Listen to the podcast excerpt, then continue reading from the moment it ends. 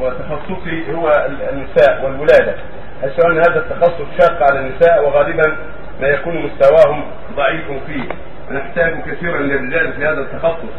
فهل يجوز لي العمل في هذا التخصص مع العلم أنني شخصيا غيور جدا ولا أرضى لأهلي أن يكشفوا على رجال وإن كان في تخصص باطنية أو جلدية؟ فأفتونا. جزاكم الله خيرا. على كل حال التخصص خطير ويخشى منه على الرجل. شر كثير. ولكن إذا دعت به الضروره فلا بأس. لكن إذا تولاه النساء ولن ينبغي. إذا اختص به النساء واجتهد في تعليم النساء لهذا الأمر يكون أولى وأنفع للنساء وأبعد عن الشر.